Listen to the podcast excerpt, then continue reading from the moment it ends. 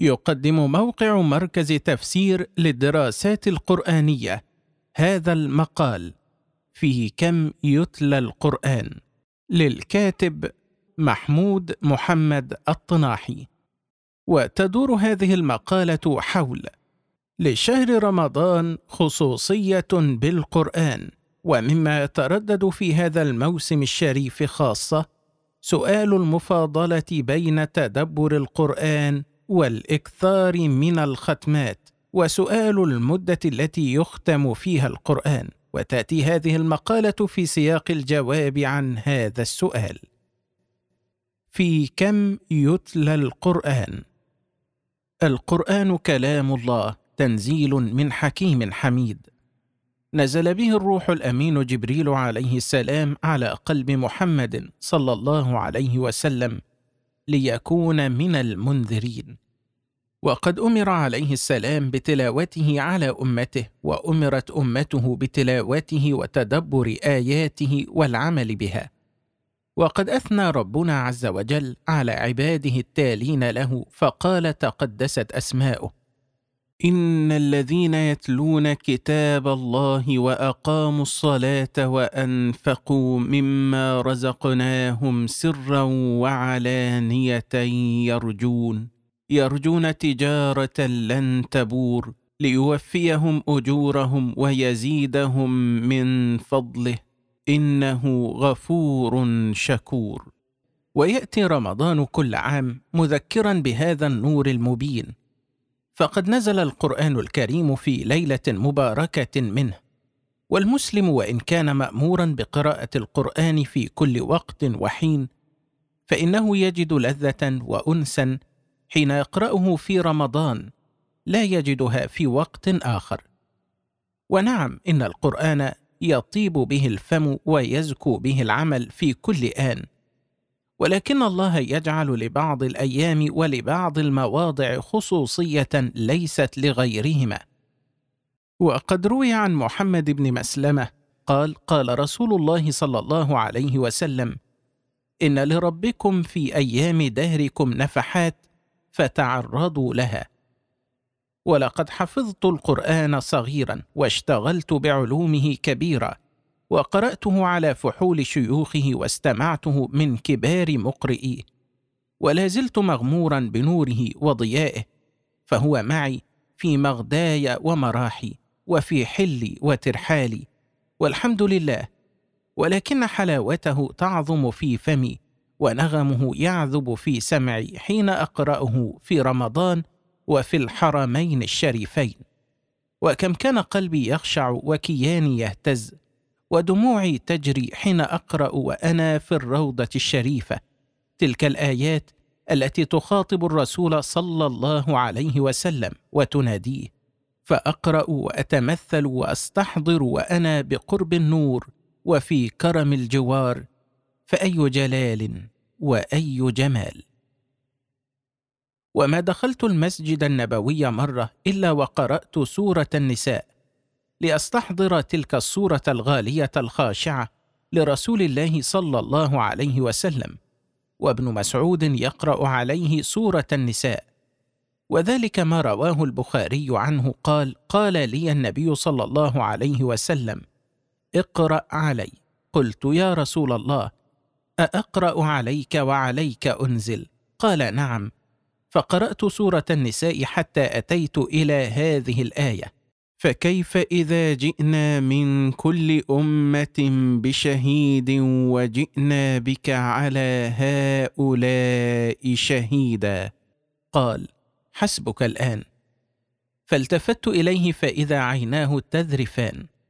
وهكذا تكون معرفة التفسير وأسباب النزول معينة على فهم القرآن وتدبره، فإذا انضم إلى ذلك معرفة غريبه ووجوه قراءاته ونحوه وإعرابه ومعانيه، كان ذلك أعون على معرفة أسراره والوقوف على دقائقه، ثم التلذذ بتلاوته واستصغار لذائذ الدنيا كلها بجوار آية واحدة من آياته يتلوها المؤمن مستجمعا لها فكره مخليا لها قلبه. ولذلك يقول أحمد بن أبي الحواري الصوفي المتوفى سنة 230: إني لا أقرأ القرآن فأنظر في آية فيحار عقلي فيها، وأعجب من حفاظ القرآن كيف يهنيهم النوم ويسعهم أن يشتغلوا بشيء من الدنيا وهم يتلون كلام الرحمن. أما لو فهموا ما يتلون وعرفوا حقه وتلذذوا به واستحلوا المناجاة به لذهب عنهم النوم فرحا بما رزقوا ووفقوا. والقرآن مؤنس لتاليه مزيل لوحشته. يقول الراغب الأصفهاني في مقدمة كتابه حل متشابهات القرآن: فاتفقت خلوة سطوت على وحشتها بالقرآن، ولولا إنه لم يكن لي بها يدان، وكانت هذه الخلوة خلوة عين لا خلوة قلب، واضطرار لا عن اختيار بل لقهر وغلب. والظاهر أن المراد بهذه الخلوة السجن. والمسلم حين يتلو القرآن ليس لسانا يضطرب في جوبة الحنك فقط، ولكنه لسان يتلو وقلب يخشع ونفس تموج وعزم ينهج. ولعمر بن الخطاب رضي الله عنه كلام نفيس في أن المسلم مطالب بأن يجمع القرآن ويحفظه ويحيط به ويجعله إمامه في جوارحه كلها وفي عمله كله. وذلك ما أخرجه ابن جرير الطبري عن الحسن أن ناسا لقوا عبد الله بن عمرو بمصر فقالوا: نرى أشياء من كتاب الله أمر أن يعمل بها لا يعمل بها، فأردنا أن نلقى أمير المؤمنين في ذلك. فقدم وقدموا معه، فلقيه عمر رضي الله عنه فقال: متى قدمت؟ قال: منذ كذا وكذا. قال: أبإذن قدمت؟ قال: فلا أدري كيف رد عليه. فقال: يا أمير المؤمنين، إن ناسا لقوني بمصر فقالوا: إن نرى أشياء من كتاب الله تبارك وتعالى أمر أن يعمل بها لا يعمل بها، فأحبوا أن يلقوك في ذلك. فقال: اجمعهم لي. قال: فجمعتهم له، فأخذ أدناهم رجلا فقال: أنشدك بالله وبحق الإسلام عليك، أقرأت القرآن كله؟ قال: نعم. قال: فهل أحصيته في نفسك؟ قال: اللهم لا. قال: ولو قال نعم لخصمه. قال: فهل أحصيته في بصرك؟ هل أحصيته في لفظك؟ هل أحصيته في أثرك؟ قال: ثم تتبعهم حتى أتى على آخرهم فقال: ثكلت عمر أمه، أتكلفونه أن يقيم الناس على كتاب الله؟ قد علم ربنا أن ستكون لنا سيئات. قال وتلا: إن تجتنبوا كبائر ما تنهون عنه نكفر عنكم سيئاتكم وندخلكم مدخلا كريما. هل علم أهل المدينة، أو قال: هل علم أحد بما قدمتم؟ قالوا: لا. قال: لو علموا لوعظت بكم. قال شيخنا أبو فهر محمود محمد شاكر: وقوله لوعظت بكم أي لأنزلت بكم من العقوبة ما يكون عظة لغيركم من الناس، وذلك أنهم جاءوا في شكاة عاملهم على مصر وتشددوا ولم ييسروا، وأرادوا أن يسير في الناس بما لا يطيقونهم في أنفسهم من الإحاطة بكل أعمال الإسلام وما أمرهم الله به، وذلك من الفتن الكبيرة. ولم يريدوا ظاهر الإسلام وأحكامه، وإنما أرادوا بعض ما أدب الله به خلقه. وعمر أجل من أن يتهاون في أحكام الإسلام، إنما قلت هذا وشرحته مخافة أن يحتج به محتج من ذوي السلطان والجبروت في إباحة ترك أحكام الله غير معمول بها، كما هو أمر الطغاة والجبابرة من الحاكمين في زماننا هذا. ولهذه الغايات كلها أمرنا بترتيل القرآن في قوله عز وجل مخاطبا وآمرا نبيه صلى الله عليه وسلم، والأمر لأمته معه: ورتل القرآن ترتيلا. قال القرطبي: أي لا تعجل بقراءة القرآن، بل اقرأه في مهل وبيان مع تدبر المعاني، والترتيل، التنضيد والتنسيق وحسن النظام. ومنه ثغر رتل ورتل بكسر التاء وفتحها، أي حسن التنضيد. وحكي عن أبي بكر بن ظاهر قال: تدبر في لطائف خطابه وطالب نفسك بالقيام بأحكامه وقلبك بفهم معانيه وسرك بالإقبال عليه. وروي أن علقمة بن قيس قرأ على عبد الله بن مسعود فكأنه عجل، فقال ابن مسعود: فداك أبي وأمي، رتل فإنه زين للقرآن. لكن قوما من أهل الصدق والإخلاص في زماننا ومن قبل زماننا حسنت نياتهم وسلمت صدورهم، يرغبون في إحراز الأجر ومضاعفة الثواب، يشتدون في هذا الشهر المبارك ويبالغون في ختم القرآن أكثر من مرة ويتباهون في ذلك، فيقول أحدهم: ختمته 20 مرة، ويقول آخر: بل ختمته 30، ثم يزيد بعضهم وينقص بعضهم، وما يدرون أنهم بذلك يبتعدون عن السنة المأثورة عن رسول الله صلى الله عليه وسلم وعن صحابته الأكرمين. فقد روى البخاري ومسلم عن عبد الله بن عمرو بن العاص رضي الله عنهما قال: لي رسول الله صلى الله عليه وسلم: ألم أخبر أنك تصوم الدهر وتقرأ القرآن كل ليلة؟ قلت: بلى يا نبي الله، ولم أرد بذلك إلا الخير. قال: فصم صوم داود، وكان أعبد الناس، كان يصوم يوما ويفطر يوما، واقرأ القرآن في كل شهر. قال: قلت يا نبي الله، إني أطيق أفضل من ذلك. قال: فاقرأه في كل 20. قال: قلت يا نبي الله، إني أطيق أفضل من ذلك. قال: فاقرأه في كل 10. قال: قلت يا نبي الله، إني أطيق أفضل من ذلك. قال: فاقرأه في كل 7، لا تزد على ذلك. قال: فشددت فشدد علي، وقال لي: إنك لا تدري، لعلك يطول بك عمر. قال: فصرت إلى الذي قال لي النبي صلى الله عليه وسلم، فلما كبرت وددت أني كنت قبلت رخصة نبي الله صلى الله عليه وسلم. وروي عن ابن عباس رضي الله عنهما أنه قال: لأن أقرأ سورة أرتلها أحب إلي من أن أقرأ القرآن كله. وروي عنه أيضا أنه قال: لأن أقرأ القرآن في 3 أحب إلي من أن أقرأه في ليلة كما يقرأ هذرمة، والهذرمة السرعة في الكلام والمشي، وقال هذرم في كلام هذرمة، أي خلط، ويقال للتخليط الهذرمة. وثبت عن عبد الله بن مسعود رضي الله عنه أن رجلا قال له: إني أقرأ المفصل في ركعة واحدة. فقال عبد الله ابن مسعود: أهذا كهذ الشعر؟ إن أقواما يقرؤون القرآن لا يجاوز تراقيهم، ولكن إذا وقع في القلب فرسخ فيه نفع. أراد أتهذ القرآن هذا فتسرع فيه كما تسرع في قراءة الشعر، والهذ سرعة القطع، والمفصل من سور القرآن من سورة الحجرات إلى سورة الناس، وقيل غير ذلك، وسمي مفصلا لكثرة الفصول بين سوره أو لقلة المنسوخ فيه. وسئل مجاهد عن رجل قرأ البقرة وآل عمران، ورجل قرأ البقرة قيامهما واحد، وركوعهما واحد، وسجودهما واحد، وجلوسهما واحد، أيهم أفضل؟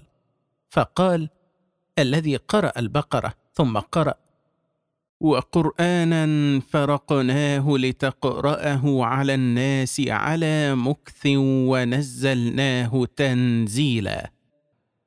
وإذا كان كثير من الناس يشتدون ويجتهدون في ختم القرآن في رمضان أكثر من مرة، فإن كثيرا منهم أيضا كان على السنة وعلى المنهج الراشد المقتصد. فقد روي أن أبا رجاء العطاردي، وكان إماما كبيرا من المخضرمين، كان يختم بأصحابه في قيام رمضان القرآن كل 10 أيام.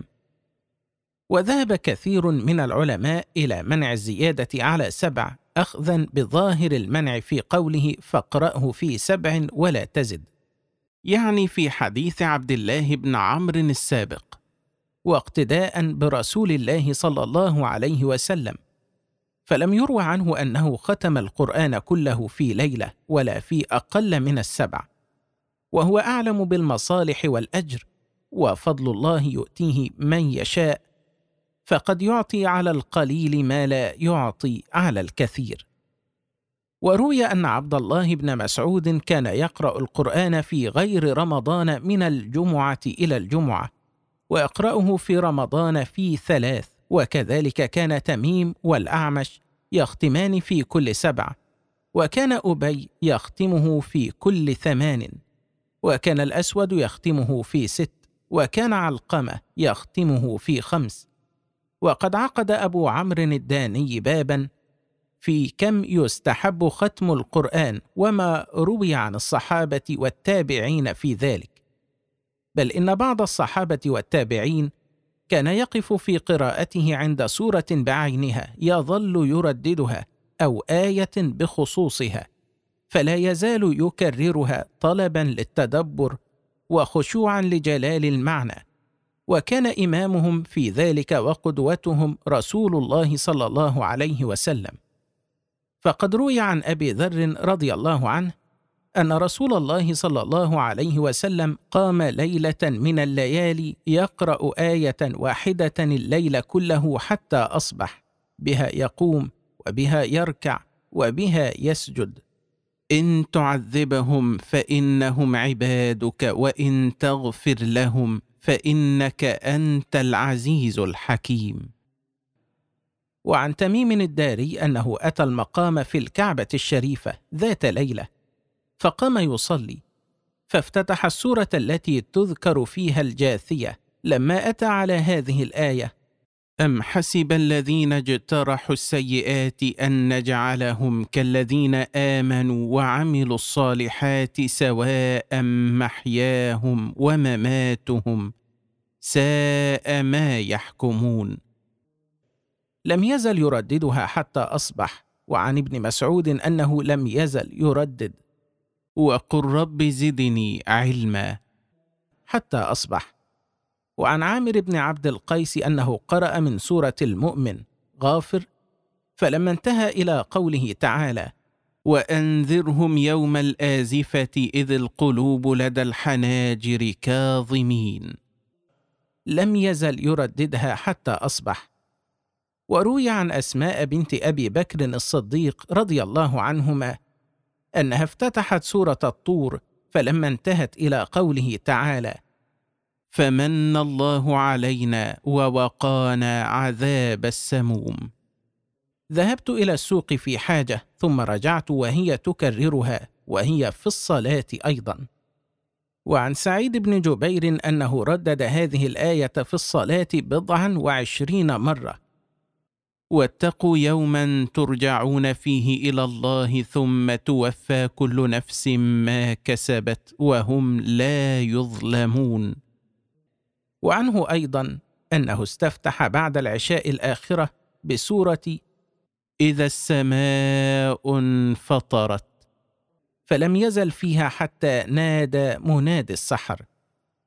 فمدار الأمر في تلاوة القرآن على التدبر واستحضار المعاني وتأمل الإشارات وتبين الدلالات، فمن أنس في نفسه قدرة وجلادة مع تحقيق هذه الغايات وتعهد الواجبات الأخرى من الفرائض والنوافل، ومن سعى في أمور المعاش وإعمار الحياة، فليقرأ ما شاء الله له أن يقرأ، على ألا يزيد على السنة المأثورة.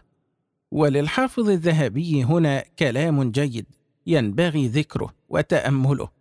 قال رضي الله عنه تعقيبا على حديث عبد الله بن عمرو بن العاص السابق: وصح أن رسول الله صلى الله عليه وسلم نزله إلى 3 ليال، ونهاه أن يقرأ في أقل من 3، وهذا كان في الذي نزل من القرآن. ثم بعد هذا القول نزل ما بقي من القرآن.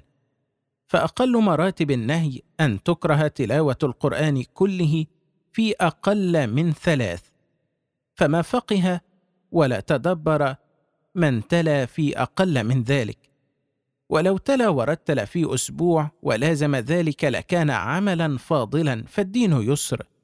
فوالله إن ترتيل سبع القرآن في تهجد قيام الليل مع المحافظة على النوافل الراتبة والضحى وتحية المسجد مع الأذكار المأثورة الثابتة والقول عند النوم واليقظة ودبر المكتوبة والسحر مع النظر في العلم النافع والاشتغال به مخلصا لله مع الأمر بالمعروف وإرشاد الجاهل وتفهيمه وزجر الفاسق ونحو ذلك مع أداء الفرائض في جماعة بخشوع وطمأنينة وانكسار وإيمان مع أداء الواجب واجتناب الكبائر وكثرة الدعاء والاستغفار والصدقة وصلة الرحم والتواضع والإخلاص في جميع ذلك لشغل عظيم جسيم، ولمقام أصحاب اليمين وأولياء الله المتقين، فإن سائر ذلك مطلوب.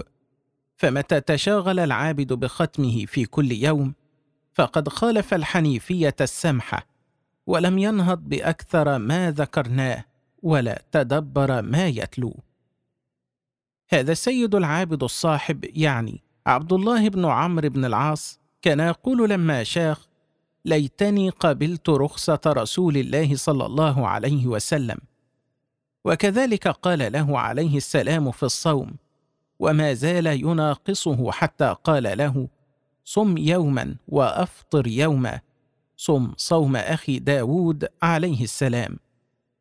وثبت أنه قال: أفضل الصيام صيام داود، ونهى عليه السلام عن صيام الدهر، وأمر عليه السلام بنوم قسط من الليل، وقال: لكني أقوم وأنام، وأصوم وأفطر، وأتزوج النساء، وآكل اللحم، فمن رغب عن سنتي فليس مني.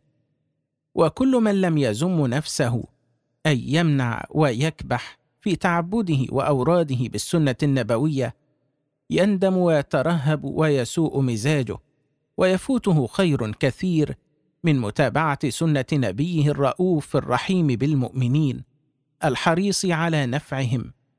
وما زال صلى الله عليه وسلم معلما للأمة أفضل الأعمال، وآمرا بهجر التبتل والرهبانية التي لم يبعث بها، فنهى عن سرد الصوم أي تواليه وتتابعه، ونهى عن الوصال في الصوم وعن قيام أكثر الليل إلا في العشر الأخير، يعني من رمضان، ونهى عن العزبة أي عدم الزواج للمستطيع، ونهى عن ترك اللحم إلى غير ذلك من الأمور والنواهي. فالعابد بلا معرفة لكثير من ذلك معذور مأجور، والعابد العالم بالآثار المحمدية المتجاوز لها مفضول مغرور. وأحب الأعمال إلى الله تعالى أدومها وإن قل. ألهمنا الله وإياكم حسن المتابعة، وجنبنا الهوى والمخالفة. وذكر الذهبي أيضا في ترجمة أبي بكر شعبة بن عياش أنه مكث نحوا من 40 سنة يختم القرآن في كل يوم وليلة مرة، وعلق على ذلك فقال: وهذه عبادة يخضع لها، ولكن متابعة السنة أولى، فقد صح أن النبي صلى الله عليه وسلم نهى عبد الله بن عمرو أن يقرأ القرآن في أقل من 3، وقال عليه السلام: لم يفقه من قرأ القرآن في أقل من 3. وكذلك ذكر في ترجمة وكيع بن الجراح أنه كان يصوم الدهر ويختم القرآن كل ليلة، وعقب على ذلك فقال: هذه عبادة يخضع لها، ولكنها من مثل إمام من الأئمة الأثرية مفضولة، فقد صح نهيه عليه السلام عن صوم الدهر، وصح أنه نهى أن يقرأ القرآن في أقل من 3، والدين يسر ومتابعة السنة أولى.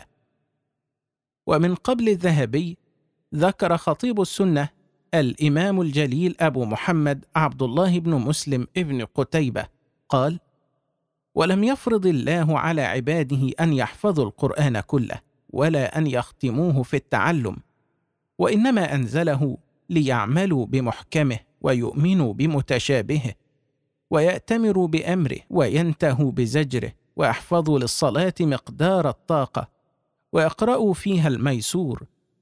قال الحسن البصري: نزل القرآن ليعمل به فاتخذ الناس تلاوته عملا. وكان أصحاب رسول الله صلى الله عليه وسلم ورضي عنهم، وهم مصابيح الأرض وقادة الأنام ومنتهى العلم، إنما يقرأ الرجل منهم السورتين والثلاث والأربع، والبعض والشطر من القرآن، إلا نفرا منهم وفقهم الله لجمعه وسهل عليهم حفظه.